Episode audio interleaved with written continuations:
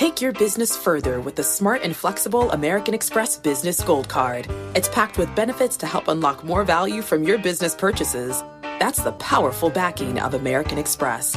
Learn more at americanexpress.com slash business gold card. Johann Schmiegel, you've got the world's highest IQ. Yes, 247. Wow. Did you know that thanks to Salesforce with Einstein AI, everyone's smarter? Now everyone's an Einstein, just like you. But I'm the smartest. Not anymore. With connected data and trusted AI, everyone can give customers experiences they've only dreamed of. Oh, look, here's a few Einsteins now. Hey, hi. Hola, amigo. Everyone's an Einstein? It's okay, Johann. Let it happen. The number one AI CRM. Now everyone's an Einstein with Salesforce. Hi, this is Dana Perkins, and you're listening to Switched On, the BNEF podcast. As promised, we have another interview from one of our BNEF summits. This one is from our Munich event a couple of weeks ago in May. Colin McKerracher, head of advanced transport at BNEF, interviews Irina Feige, head of climate strategy and circular economy at BMW Group. They discuss what it takes to design a circular economy vehicle. Irina is engaged with setting the strategic roadmap for making BMW's products sustainable, and she looks at how to reduce CO2, resource consumption, and biodiversity loss, among other things. In Colin and Irina's discussion today, they focus on several aspects of the automotive supply chain, from green steel to high quality artificial leather, as well as localization of manufacturing and the associated emissions. As a reminder, BNEF does not provide investment or strategy advice, and we have a more complete disclaimer at the end of the show. And if you want to find out more about BNEF's summits, head to about.bnef.com forward slash summit. And also, for those who are interested to hear more about how transportation is changing, our next show will focus on BNEF's electric vehicle outlook. And now let's listen to Colin's conversation with Irina from BMW. Hello, everyone, and thank you to Irina for joining us on this. Thank you so much. So, we hear a lot about electric vehicle adoption, but we all know that sustainability is more than just switching out the drivetrain. And so, in your role at BMW, is there a kind of big three or big five set of things you think about beyond the drivetrain when we talk about a sustainable vehicle or a circular economy vehicle? So, to be clear, the first thing you do obviously is you change the drivetrain. But when you change the drivetrain, this means that emissions go from your uh, scope 3 downstream. So from the use phase, they go to your supply chain. So the emissions in the supply chain actually increase because of the high CO2 footprint of the battery. So it becomes much more important to decarbonize your supply chain. It's the largest part that remains when you have an electric vehicle. That means you look into what can you do with together with your supplier. You ask your supplier to use green energy, for example. That's the easiest part of it. Usually in countries where you have green energy, you put that in the contract. And actually, we have new criteria for choosing a supplier based on CO2, for example. So they know that it's important to us when we look into to choose which supplier that we choose also on the criteria of CO2. You change gray heat to green heat. That's the next thing you do.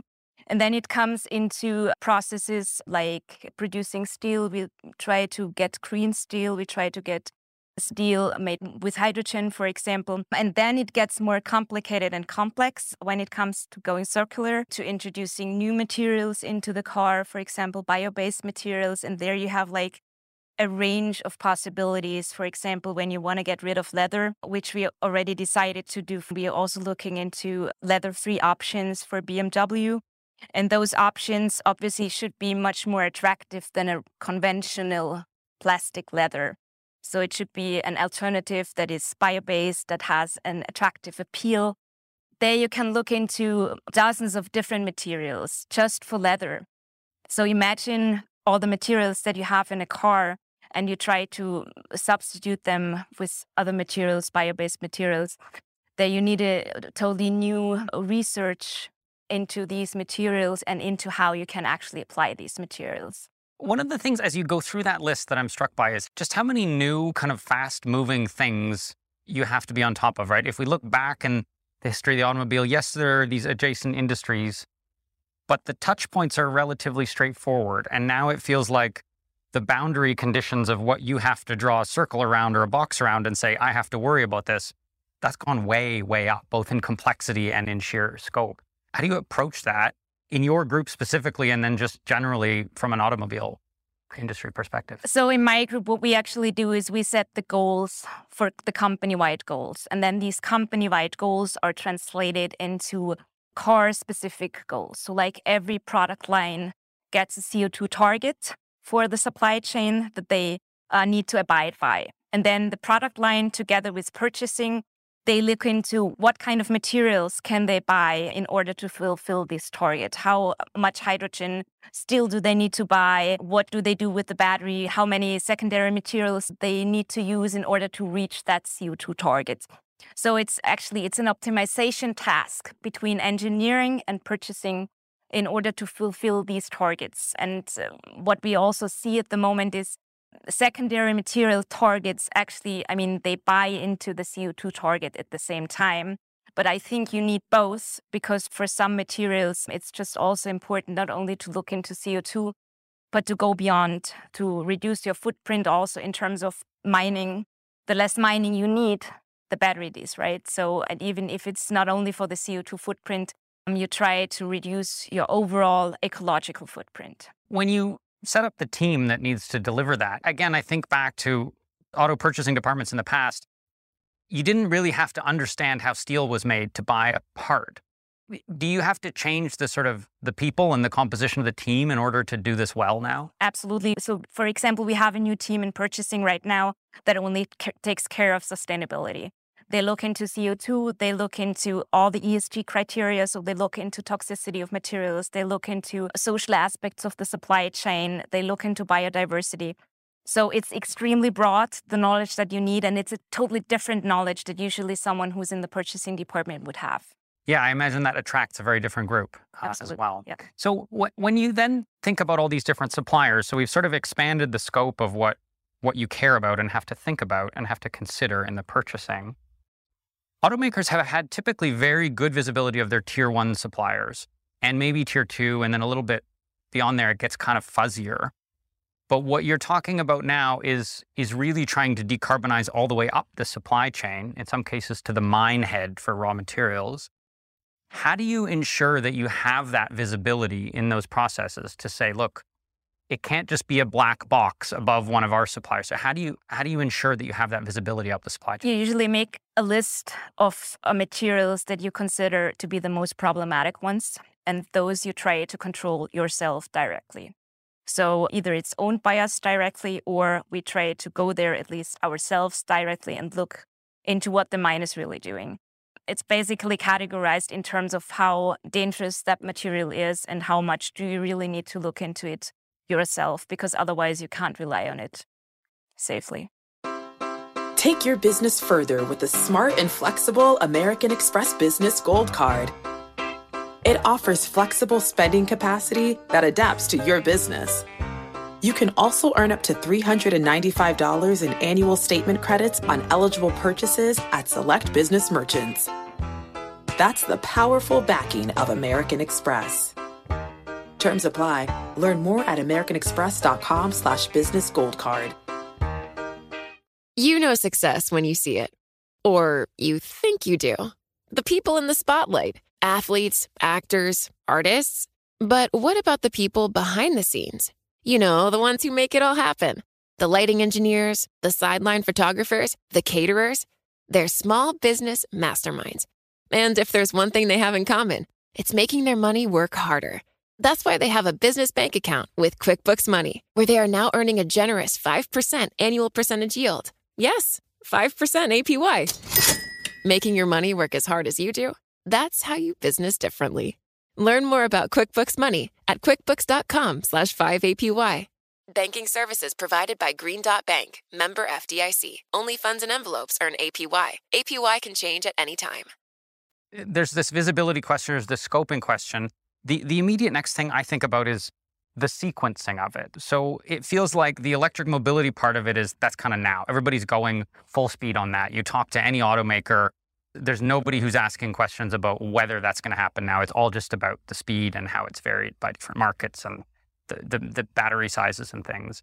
But what are the other things in your wheelhouse that are sort of in the five year horizon, the 10 year horizon, the 20 year horizon, or I guess also the, the right now uh, time frame? So the right now definitely is our own production. So what we ourselves have the responsibility for. We have a, a goal of minus 80% per car until 2030 for our own scope one and two emissions. That means radical decarbonization of our own plants by using green energy and green heat. We're going to have uh, a plant that is that uses only CO2-free energy. So there's only very, very small residual emissions from a special process that you can't get rid of, but it's basically a CO2-free plant in Debrecen that we will going to have for our new class.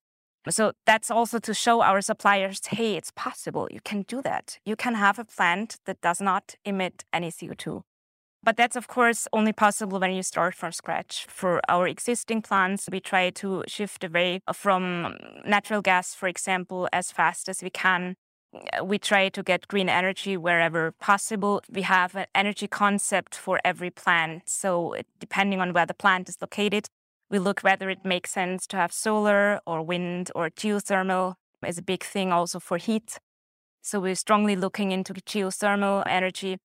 There is a wide variety of things that we are doing for our own plants. And then when it comes to the supply chain, what we are doing right now is that we we tell our suppliers what's important to us, just as I said, that they need to go down in their CO2 footprint. And also when we buy uh, primary materials, for example, we have looked into nickel and the CO2 emissions per ton of nickel, it varies by a factor of two to three, depending on, on where the mine is located and what kind of mining process you have.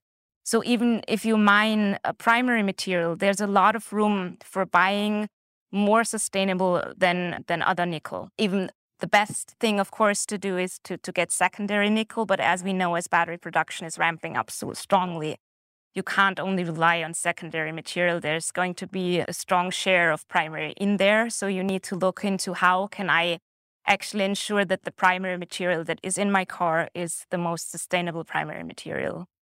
That makes sense. How are those conversations received with some of your suppliers? Because some of them are very large, very well capitalized, publicly listed companies, and some of them are, are family owned mom and pop shops, and their capability to, to pivot is very different. How do those conversations go? I think that's a very good point, but it not only depends on their ability, it also strongly depends on their culture. Mm-hmm. And that's also what we see internally, right? It, it depends on whether you want to or you don't want to. There are still some suppliers who think, oh, that's going to pass. We'll just wait and it's going to pass. But it's not going to pass, right? So I think it's a cultural issue. And, and for some, it's easier to change than for others. I think change definitely comes both from the top as well as from the bottom. That's what I also perceive within our company that it's you see a lot of change happening also everywhere. I think everything that you do and when it's it's a mindset question how you approach that topic. It's not just any topic. It's something that either concerns you or it doesn't concern you. And I think it's it's very hard if a company just sticks to, oh, we need to do that because they want us to do that. I, I think a company that intrinsically wants to do it has a much better chance in succeeding long term. So that's a good message to any supply part suppliers out there. It's not going away. It's not a fad. this is a long term commitment that's being made. You touched on this briefly, but we often end up in these very specific discussions about CO2 and, and measuring everything in, in CO2. And there's there's good reasons for that. In some ways, that's a, a fungible, sort of understandable unit across across industries. But there's also a lot of other environmental and sustainability concerns, so ocean health or biodiversity. You touched on that in the leather, the point about leather. Can you just expand a bit about how you how you think about those non CO2 related ones? Because some of those are a bit harder to measure, or maybe the me- the ways we measure them are not as far advanced as we have on CO2 emissions from, say, electric power. Yeah, a lot of issues are hard to grasp and it's very diverse. So let's look into plastics, for example, is big discussion out there on plastics and how can we reduce plastic waste. Of course, we also think of, of how can we put plastics out there back into our cars. We'll be looking to could it be ocean plastics that we put back in there. So we have a lot of exploration of, of what is possible. And, and I think there's so many startups out there that are looking into all these different fields that we are cooperating with. So I think we need to look way beyond CO2 and we need to look into where does that material really come from? How is it produced? How is it sourced? And how can we really reduce the overall footprint also on biodiversity, for example. That's I think one of the big issues for leather going leather free was not only the methane emissions, but also the big biodiversity issue around how leather is produced and, and where it's produced. Leather is one of the, the materials that's hard to source sustainably. And so we, we also try to avoid materials where it's very hard to source them sustainably. So you either kind of avoid them up or you try to source them sustainably and, and the later is more difficult to do actually and so I, I think everything that you can avoid upfront is not there to secure in your supply chain so we need to have a very strong group that works together between engineering and our purchasing department so that we don't have these materials in the car that are problematic. I think that's a very important point because it's not just about saying here's the car. Now, piece by piece, we have to swap it out because some of those get difficult, right? So then you need to go back and design something that designs around the ones that you know are, are more problematic. Take your business further with the smart and flexible American Express Business Gold Card. It offers flexible spending capacity that adapts to your business. You can also earn up to $395 in annual statement credits on eligible purchases at select business merchants. That's the powerful backing of American Express. Terms apply. Learn more at americanexpress.com slash business gold card. You know success when you see it. Or you think you do. The people in the spotlight. Athletes, actors, artists. But what about the people behind the scenes? You know, the ones who make it all happen. The lighting engineers, the sideline photographers, the caterers. They're small business masterminds and if there's one thing they have in common, it's making their money work harder. That's why they have a business bank account with QuickBooks Money, where they are now earning a generous 5% annual percentage yield. Yes, 5% APY. Making your money work as hard as you do?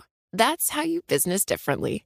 Learn more about QuickBooks Money at quickbooks.com slash 5APY. Banking services provided by Green Dot Bank, member FDIC. Only funds and envelopes earn APY. APY can change at any time. You sort of had a, a request there, or, or maybe I made it into a request for the supply chain. I want to come back to, to green steel because that's something we've been talking a bit about. It seems like automakers can be the sort of thin edge of the wedge in catalyzing a green steel industry. They can help show that there's demand and that it's it's a viable approach.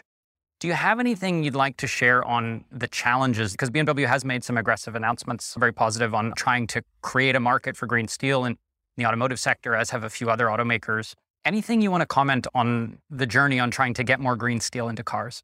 I mean, we try to put that into the contracts and we try to get the material as, as, as best as we can. But it's, uh, I mean, those are long term investments. So, um, so it might also take time. And we are kind of dependent on the decarbonization of these industries. Like we, we can try to invest there in terms of uh, paying maybe a little more per ton of steel. We can give an incentive by signaling that's what we are interested in, but still we are kind of dependent on, on what is happening in these sectors. So I think we need to work very closely together also with suppliers. That's why we are also investing in some future technologies where we think that is important for decarbonization. I think it's it's only possible by means of cooperation.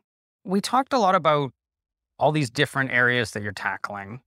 And I, I want to ask a question about factors are clearly shaping the way BMW makes cars and the way you design cars and the way you do purchasing, do they at some point start to influence where you make cars? Not just the car you make, but where you locate a plant.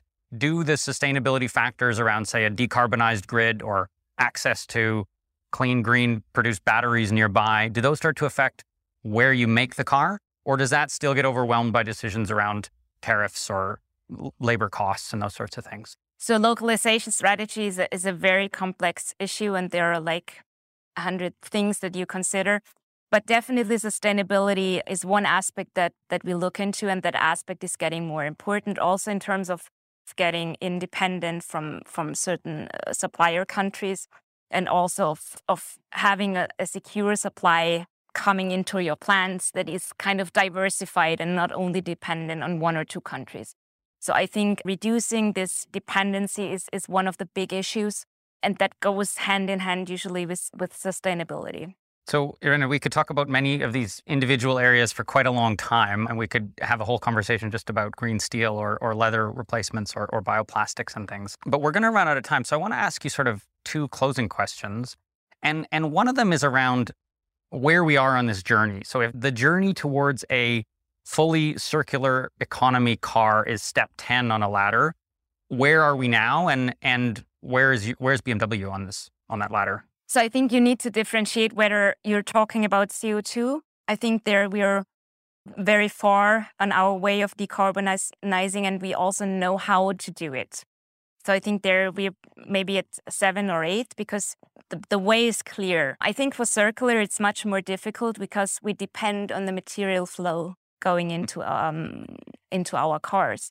So we need the quality of the steel that of the secondary steel that we can put in our cars that we can be sure that it's it, it meets our quality criteria. And we also need to have the quantity and have an assurance that we get that quantity. And that's actually the biggest issue when when it comes to circular.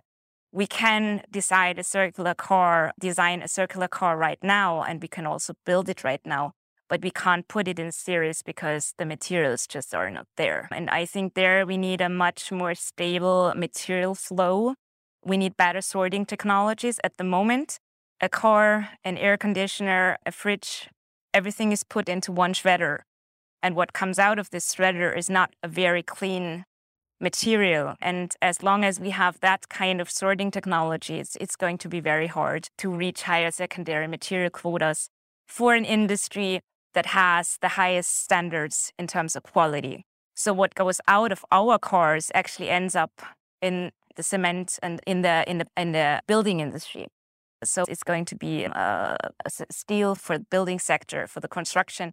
So that's downcycling. So when you want to close the loop in your own industry, we need a much better sorting technology. So we're further along on the CO2 journey, but some of the stuff around getting second life materials back into the vehicles is further back, for a few a few rungs further down the ladder. Yes.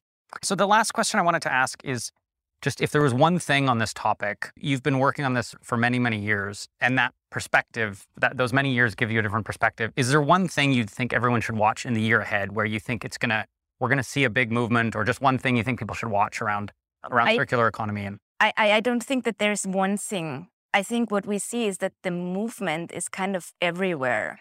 And it's very hard to predict where the change is going to be very fast in the next year. Just to give you a story from our company that I actually experience in my everyday life is our canteen, which was extremely meat dominated some years ago. And now there's like out of four meals that you get there every day, three out of them usually are vegetarian. And it's not that it's a crazy chef that thinks we need to eat vegetarian, but the queues at the vegetarian lines are much, much longer actually. And that's something that has changed only in two years. Mm-hmm and it didn't come from above or anybody telling us to eat differently. So I think watch out for the change in your communities and, and what's going on there and, and keep your eyes open. I think you're going to see things that you would not have thought about. Well, thank you, Irina, for a fascinating discussion. We've covered everything from biodiversity and, and leather alternatives to, to green steel part supply. Managing this transition from an automaker perspective is challenging, but it's great to see groups stepping up to the challenge and pushing this topic forward. Today's episode of Switched On was edited by Rex Warner of Greystoke Media. Bloomberg NEF is a service provided by Bloomberg Finance LP and its affiliates. This recording does not constitute nor should it be construed as investment advice, investment recommendations, or a recommendation as to an investment or other strategy. Bloomberg NEF should not be considered as information sufficient upon which to base an investment decision. Neither Bloomberg Finance LP nor any of its affiliates makes any representation or warranty as to the accuracy or completeness of the information contained in this recording, and any liability of this recording is expressly disclaimed.